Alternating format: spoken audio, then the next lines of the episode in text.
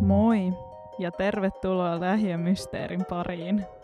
Mä oon Darja, Ruotsiin loikannut venäläinen. Ja mun kanssa täällä on Efe. Ja Milla, joka on öö, hieman masentunut nykyisestä ostoskeskuksen sijainnistaan tai siitä, että me olemme täällä. Me voitaisiin ihan hyvin olla maan alla tai sitten täällä yläkerrassa. Kukaan ei tiedä. Niin, no ja mäkin haluan lisätä tähän, että mä oon toisaalta iloinen, että tällä kertaa me ollaan täällä ää, Matin kylässä, isossa omenassa äänittämässä, koska vaikka tämä on millä dissaa tätä ostoskeskusta, niin kyllä tämä Myllypuran semmoisen mini-sauna kirjaston äänityskopin voittaa tämä tämmöinen vähän isompi ja tilavampi kauppakeskuksen kolmannessa kerroksessa oleva. Joo, ja tosi mukavaa henkilökuntaa auttavaista. Jees. Tässä podcastissa me ollaan päätetty selvittää erään itä-helsinkiläisen ostoskeskuksen kohtaloa kaupunkisuunnittelun ja erilaisten intressien pyörteessä. Ja kyse on siis puhoksesta. Tänään me puhutaan siitä, millaisia suhteita ja suhtautumisia eri ihmisillä on puhokseen, riippuen toki siitä, että ovatko ne puhoksen käyttäjiä, kaupunkisuunnittelijoita tai onko ne me kolme täällä kopissa. Eli pohdimme siis myös meidän omaa roolia.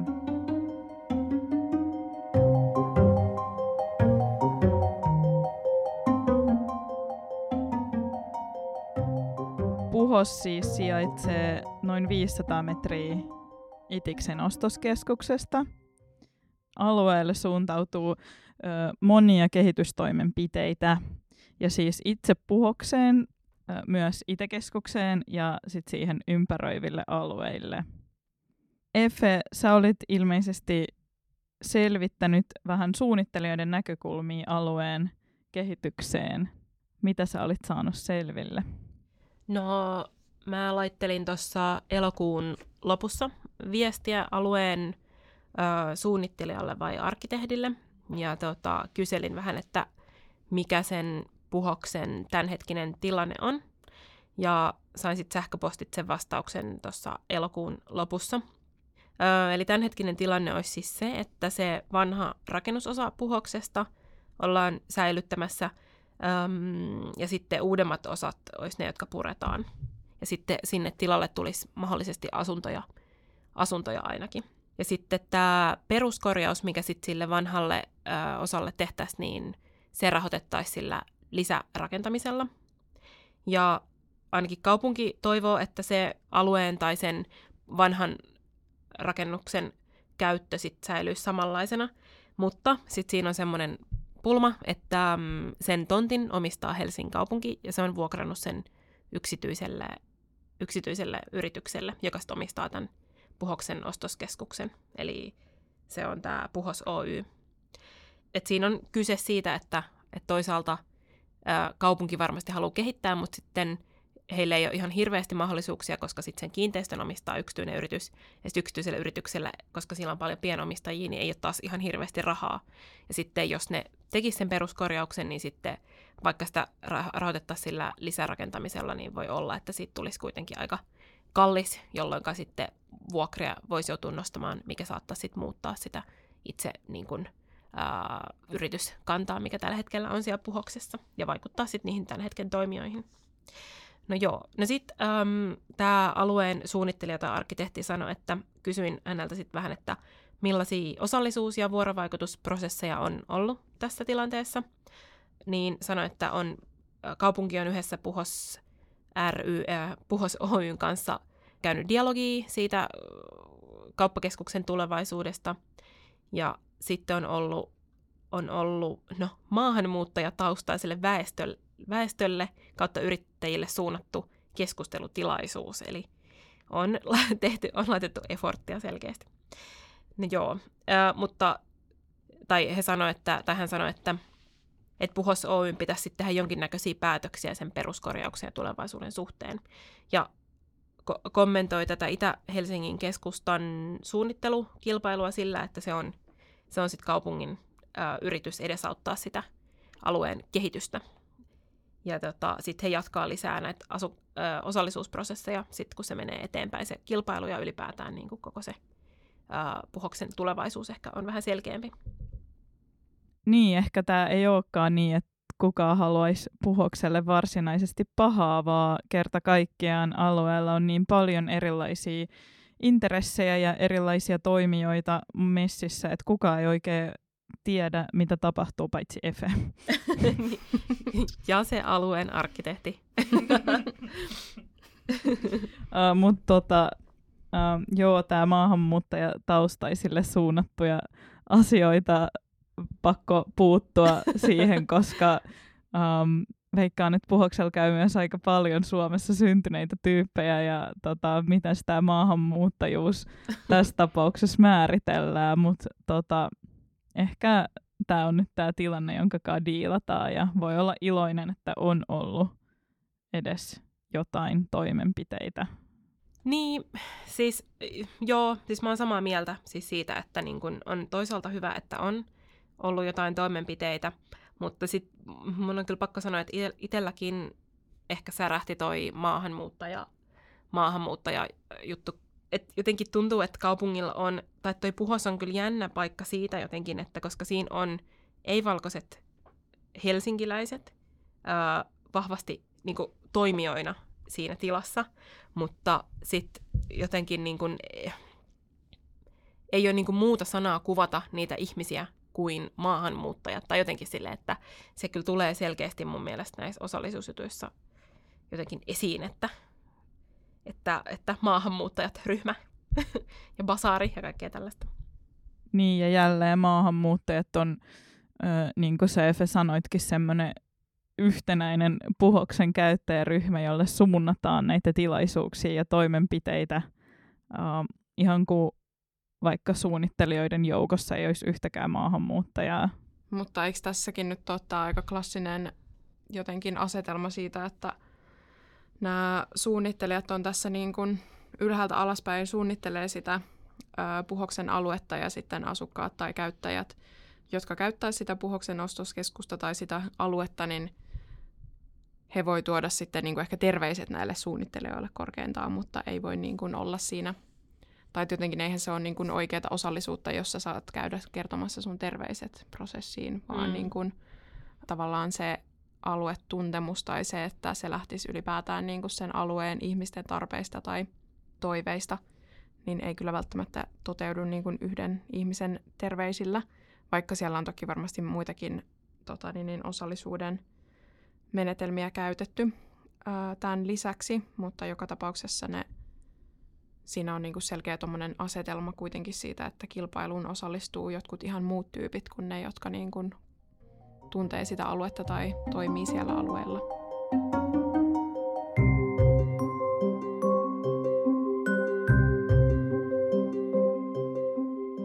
Kaupunkihan, tai itse asiassa kaikki Suomen kunnat on velvoitettuja suunnittelussa ö, ottamaan asukkaat huomioon. Mutta nämä osallisuusprosessit, niin ne vois, voi nähdä hyvin suunnittelijalähtöisinä. Eli siinä nimenomaan kohdistetaan toimenpiteitä asukkaille. Um, ja osallisuus ei olekaan osallisuus, vaan se on sellainen, että kuunnellaan jonkun mielipide ja sitten tehdään kuitenkin niin kuin on kätevintä, edullisinta tai miten suunnittelija näkee parhaaksi. Ja toki suunnittelijat voivat myös tehdä hyviä ratkaisuja. Ei sitä, uh, mutta tota, Milla, sä olit kuulemma tehnyt tutkimusta osallisuudesta äh, Helsingin kaupungilla, niin mihin tuloksiin sä oot tullut ja mitä sä oot oikein duunannut? Joo, siis erittäin laajaa tutkimusta, eli graduan tein tosiaan Helsingin kaupungin kanssa yhteistyössä ja siinä tutkin osallisuutta ja ää, eriarvoisuutta etenkin. Ja tota, niin, niin ehkä jos nyt ei ihan pelkästään tähän graduunkaan pohjaten, mutta myös niin kuin keskusteluihin, mitä siellä puhoksella on käyty erinäisten ihmisten kanssa, niin esiin tuli vahvasti se, että tässä osallisuudessa niin kuin tärkeässä asemassa on se, että pitää hyödyntää monenlaisia erilaisia menetelmiä asukkaiden osallistamiseen ja nimenomaan tuntea se, että ketä halutaan osallistaa, että esimerkiksi Puhoksella toimiva kaupungin työntekijä sitten viittasi niin kuin siihen, että siinä paikassa tai siellä puhoksella ei välttämättä toimi se, että laitetaan vain jonnekin kaupungin sivuille ja jonnekin ilmoitustaululle viesti siitä, että nyt on joku asukasilta tai tämmöinen, vaan että ää, siellä pitää enemmän mennä ihmisille suoraan keskustelemaan ja luoda niin kuin verkostoja ja jutella ihmisten kanssa ja kertoa siitä, että mitä, mitä kaupunki haluaa ja mikä on niin kuin näiden asioiden tarkoitus ja miksi siihen halutaan ihmisiä mukaan ja muuta semmoista, että ottaa niin kuin enemmän ihmisiin kontaktia, että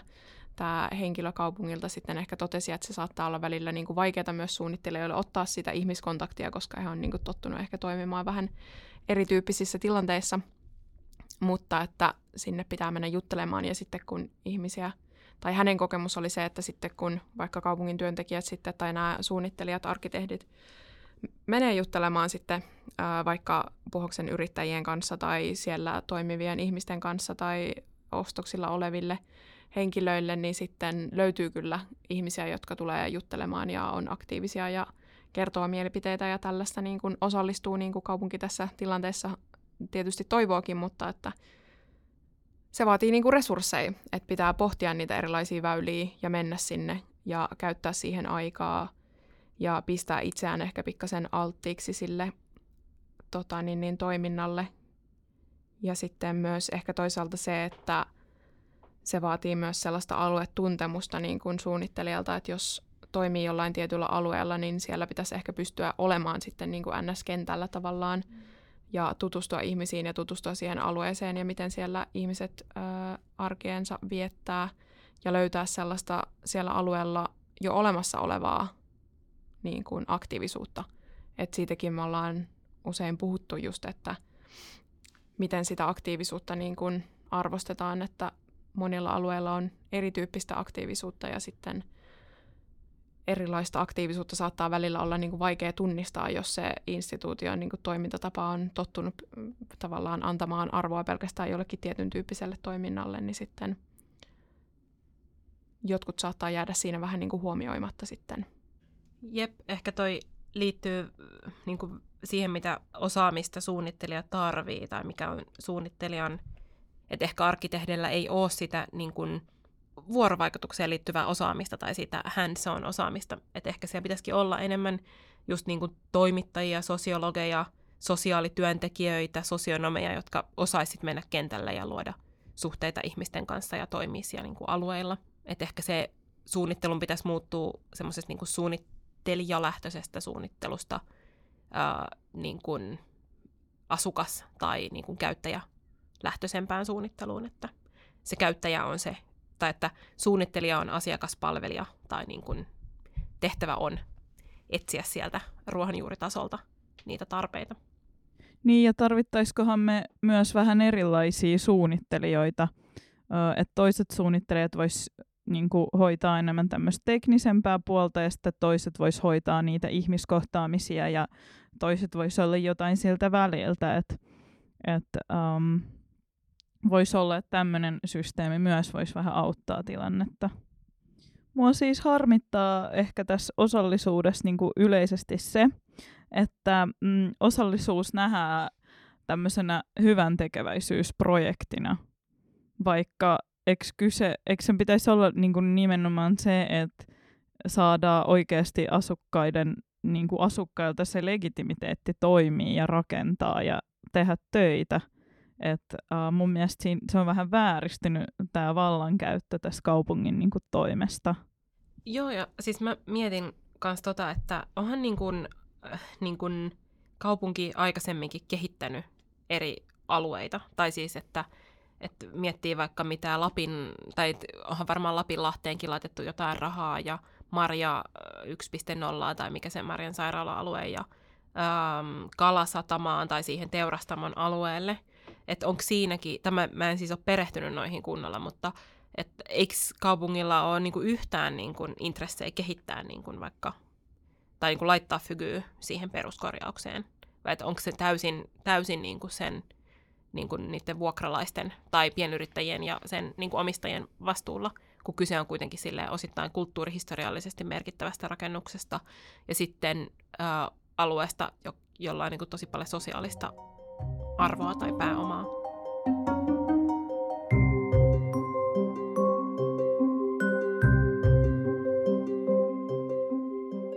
Jos kuulijat pääsivät jo unohtamaan, niin me ollaan siis kaikki kolme täällä studiossa maantieteilijöitä taustaltamme.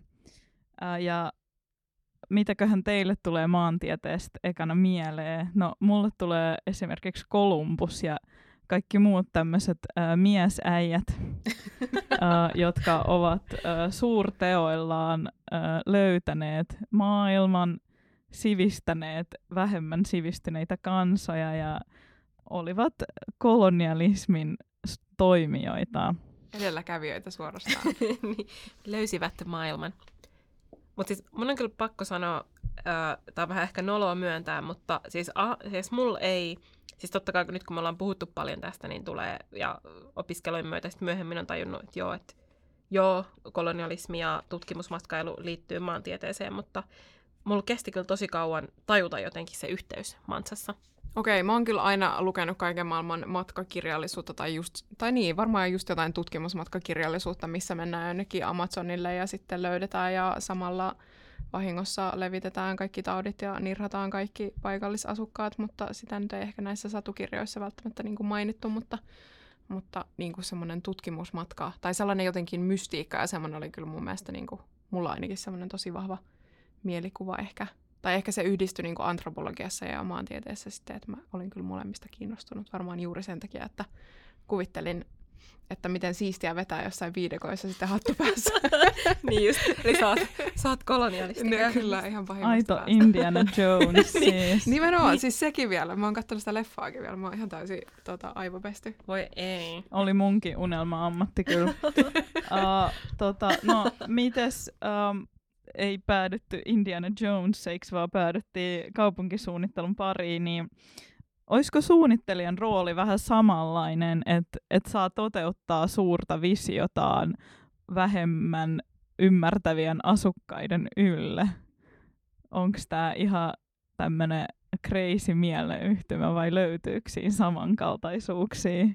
Niin, joo, kyllä mä ainakin näen tuossa jotain niin kuin yhtymäpointteja sille, että sitten, tai varsinkin ehkä arkkitehtuurin piirissä on niin kuin vielä enemmän tämmöinen, mikä, mikä se nyt on, semmoinen sankari-arkkitehti, Jumala. Jumala-arkkitehti-tyyppi, että niin kuin tavallaan just äh, on joku erittäin kuuluisa arkkitehti, joka sitten tekee jotain superhienoja taloja tai, tai jotain tällaista, ja sitten häntä niin kuin ihannoidaan, ja hän saa sitten toteuttaa niin kuin visioa vaikka koko kaupungin alueella tai jonkun tietyn asuinalueen niin kuin alueella, että Helsingissäkin on sellaisia alueita, missä niin kuin jonkun yhden arkkitehdin tavallaan semmoinen vaikka visuaalinen mieltymys tai jotenkin sellainen kädenjälki näkyy tosi vahvasti, mikä on tavallaan ehkä vähän just sitä samaa, tota, niin, niin, jotenkin samaa ajatusta kuitenkin, että joku yksittäinen ihminen, niin hänellä on niin kuin joku semmoinen valta ää, määrätä, että miten kaikki muut sitten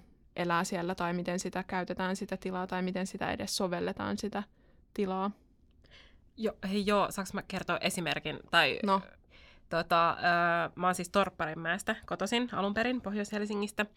Ja siellä Villi, no ei taisa huhu, tää on ihan totta, niin äh, siellä on, äh, se on semmoinen omakotitaloalue, ja Ysärillä, kun sitä on niinku rakennettu, niin se tietty alue siellä Torpparimäessä, missä on ähm, semmoisia oma, omakotitaloja semmoisessa jännässä helmi- tai nauha-muodostelmassa.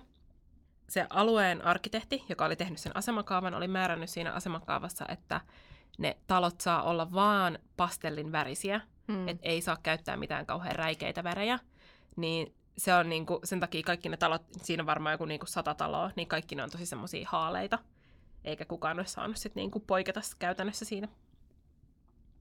No onko pastelleissa nyt jotain Lol. vikaa? siis eihän siinä ole mitään vikaa, mutta et, kyllä nyt ihmisen pitäisi saada päättää, minkä värisen talon se maalaa.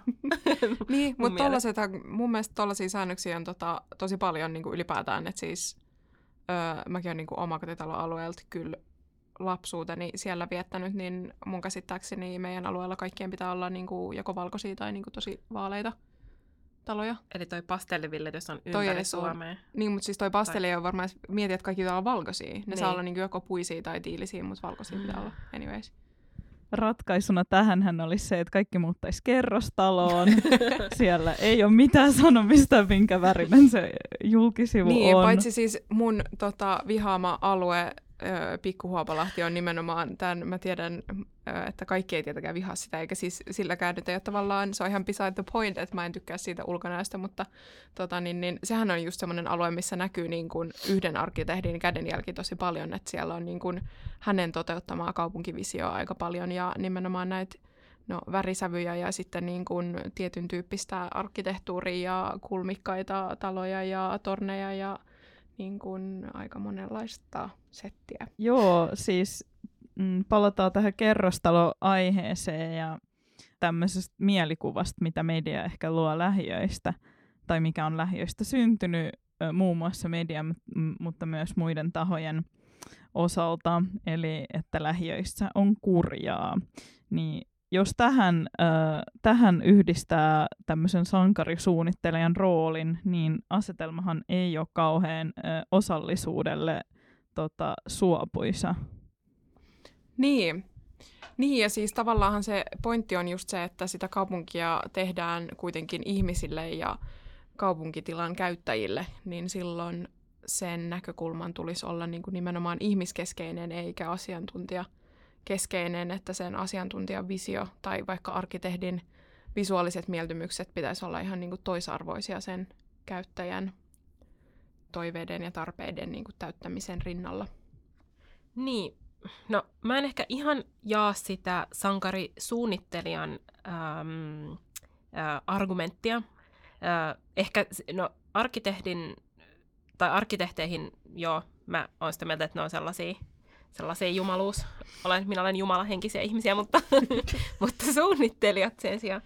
Ä, ne ei, si- siis ehkä niitä, tai suunnittelijoiden, varsinkin ehkä Helsingin kaupungin ä, kontekstissa suunnittelijoiden puolustukseksi, mä kyllä itse ehkä sanoisin sen, että, että Helsingissä tehdään paljon niin kuin hyvää työtä ja mun mielestä monet suunnittelijat tekee niin kuin la- laajojakin kartoituksia ja niin kuin osallisuutta tehdään enemmän kuin mitä laki velvoittaa, tai että sehän on aika minimaalinen määrä, mitä, mitä laki velvoittaa, että täällähän on paljon kuitenkin vuorovaikutussuunnittelijoita, että ei se niin kuin ihan niin kuin, ehkä niin karu se tilanne ole niin kuin loppujen lopuksi, mutta sitä voisi ja pitäisi tehdä enemmän ja se sillä olisi niin kuin mahdollista, mahdollista niin kuin ennaltaehkäistä niitä konflikteja ja sitten niin kuin epätietoisuutta, mikä syntyy siitä, kun ei viestitä kunnolla. Hyvä pointti. Mutta itse asiassa, mitäs, äh, mitäs me, kun me ollaan vähän tämmöisiä äh, ei kauas puusta pudonneita maantieteilijä omenia, jotka me mentiin kans puhokseen äh, paikkaan, joka ei kuulu meidän kenenkään arkiympäristöön. Mentiin sinne nyt tälleen vähän tutkimaan lähiömysteeriä, niin kuin Milla sanoi, tämä maantieteen mystisyys selkeästi kiinnostaa, että et ollaanko me niinku, kans vähän syyllistyneitä löytöretkeilyyn tai tutkimusmatkailuun? Mitä mieltä te ootte? Tota, hyvä kysymys. Kyllä varmaan jossain määrin pitää ottaa tästä kritiikkiä myöskin omiin toimintatapoihin. Ja sitten toisaalta ehkä mun mielestä, en mä tiedä mitä mä oon sanonut. Mut se, al- se alkoi tosi vakuuttavasti.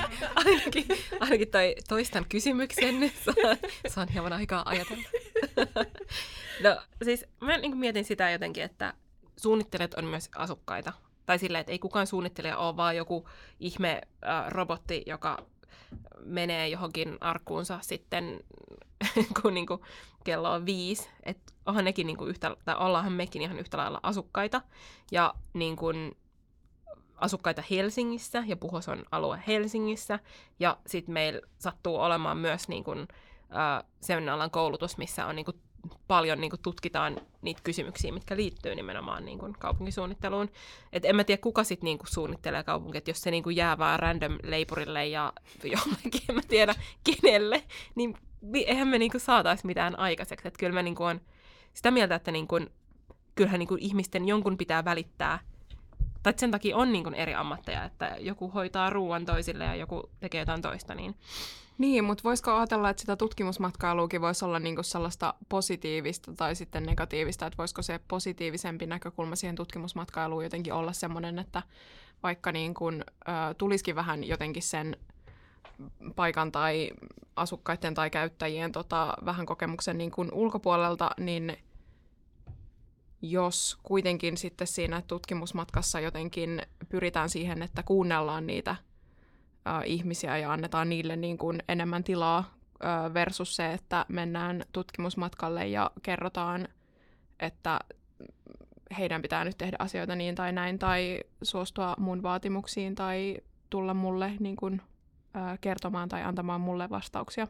Joo, siis on samaa mieltä, että sekin on niin kuin eri, eri asia, että millä tavalla mennään ja tehdään asioita, mutta toisaalta mä oon myös sitä mieltä, että jos miettii vaikka jotain niin kuin ilmastonmuutosta, että ö, mä en niin kuin luottaisi siihen, että ihmiset tekee järkeviä valintoja, vaan niin kuin ehkä ihmisten puolesta joissakin tapauksissa. Mä en nyt välttämättä sano, että kaikissa kaupunkisuunnitteluun liittyvissä kysymyksissä pitää tehdä valintoja, mutta kyllä mä niin kuin luotan itse henkot jonkun liikennelaskijan laskelmiin enemmän kuin omiini, vaikka että mihin joku moottoritie tai joku kannattaa tehdä, tai siis sillä tavalla, että, että kyllä mä uskon, että, että jos sä opiskelet jotain tiettyä alaa ja oot perehtynyt siihen, niin sulla saattaa olla niin kuin aika hyviäkin näkemyksiä siihen liittyen, mutta mä oon kyllä samaa mieltä myös siitä, että, että sen pitäisi olla niin kuin asukas- tai käyttäjä lähtöisempää sen niin kuin tavan toteuttaa sitä praktiikkaa. Niin, ja ehkä tässä me myös palataan siihen aiheeseen, että, uh, että tämmöisten sosiaalisen kanssankäymisen ja sosiaalisen tilan osaajien, osaajat ei ole tarpeeksi mukana kaupunkisuunnittelussa. Um, et kyllähän tämä kaupunkimaantieteilijan ö, ala tai sitten esimerkiksi kaupunkisosiologian osaaminen varmasti voisi vastata tämmöisiin asukas, asukkaiden ja fyysisen tilan vuorovaikutukseen liittyviin, liittyviin asioihin, niin ehkä, ehkä tarvittaisiin vaan vähän enemmän resursseja, että, että myös näitä osaajia voisi olla mukana suunnittelemassa.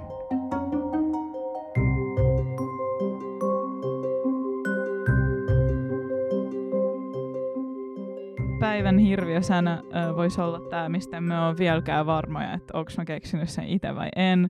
Äh, pubifikoituminen, eli tämä äh, melkein kaikkien lähiöostareiden tota, suuri äh, ongelma, minkä voi verrata ehkä ruttoon. Ehkä Jumala on sen lähettänyt Helsingin päälle, äh, la- langettanut. Tota, Joo, pubifikoituminen siis tarkoittaa sitä, että tulee enemmän ja enemmän baareja johonkin paikkaan ja baareihin liittyvää häiriökäyttäytymistä. Itse asiassa varmaan ainoa esimerkki, minkä mä tunnen, joka on tälle orgaanisesti selvinnyt siitä pubifikoitumisesta on puhos. Ja Kontulan ostari ainakin on menossa siihen suuntaan. Niin, Hyvä pointti, joo. Mutta siellä on kyllä vieläkin tosi monta baaria. No se on kyllä totta. Mutta myös tosi monta muuta liikettä, joten niin, kyllä tämähän, potentiaali on. Tämä bubifikoituminenhan nähdään niinku ongelmana nimenomaan sen takia, että sitten ne, joilla on alkoholin kanssa ongelmia tai, tai muuta, niin tota, silloin nämä ihmiset yleensä näkyy siinä katukuvassa niin kuin vahvemmin, mutta sitten kun näitä ostareita on lanattu maan tasalle ja heitetty jotain fansiempää tilalle, niin ö, suurin osa spurkuista ei ole tässä kyllä prosessissa jotenkin yhtäkkiä selvinneet alkoholiongelmastaan ja ruvenneet käyttäytymään jotenkin toisella lailla, vaan sitten he ovat kyllä luultavasti vaihtaneet vaan lokaatioon jonnekin muualle – Öö, niin tota, tämän takia ehkä se kehitys on hieman ongelmallista tämän bubifikoitumisen kannalta, tai se, että se nähdään ongelmana, että nämä henkilöt on sitten näkyvillä kaupunkitilassa. Mutta mietin myös, että jos oot tämän termin luoja, niin tota, miksi se olisi bubifikoituminen eikä vaan bubiutuminen, bubiut, Bu- bubi, bubiutuminen. bubiutuminen. Sitä voidaan miettiä. bubiutuminen, eikö se ole ihan validi? Ehkä se voisi olla bubifikaatio. Mutta miksi on se fi? koska se kuulostaa vähän gentrifikaatiolta. Se kuulostaa sivistyneemmältä kuin Aa. pubiu, mikä se oli se suomi. Bubiutuminen. Niin. Niin, mä just mietin, että voisiko sen suomalainen, että olis- olisiko se bubification, niin kuin se englanniksi, ja sitten bubi, Mm. Bubiutuminen on suomeksi. Eli jos olet, kukaan ei pysty sanomaan sitä. jos olet äh, pubifikaatio kautta pubiutuminen termin alkuperäinen luoja, voit soitella mulle. Mutta jos ei löydy, niin sitten käykää kertomassa meille, että kumpaa kannatatte, pubiutumista vai pubifikaatiota. Ö, ensi kerralla palaamme jaksolla perkeleen segregaatioasiaan. Moi moi!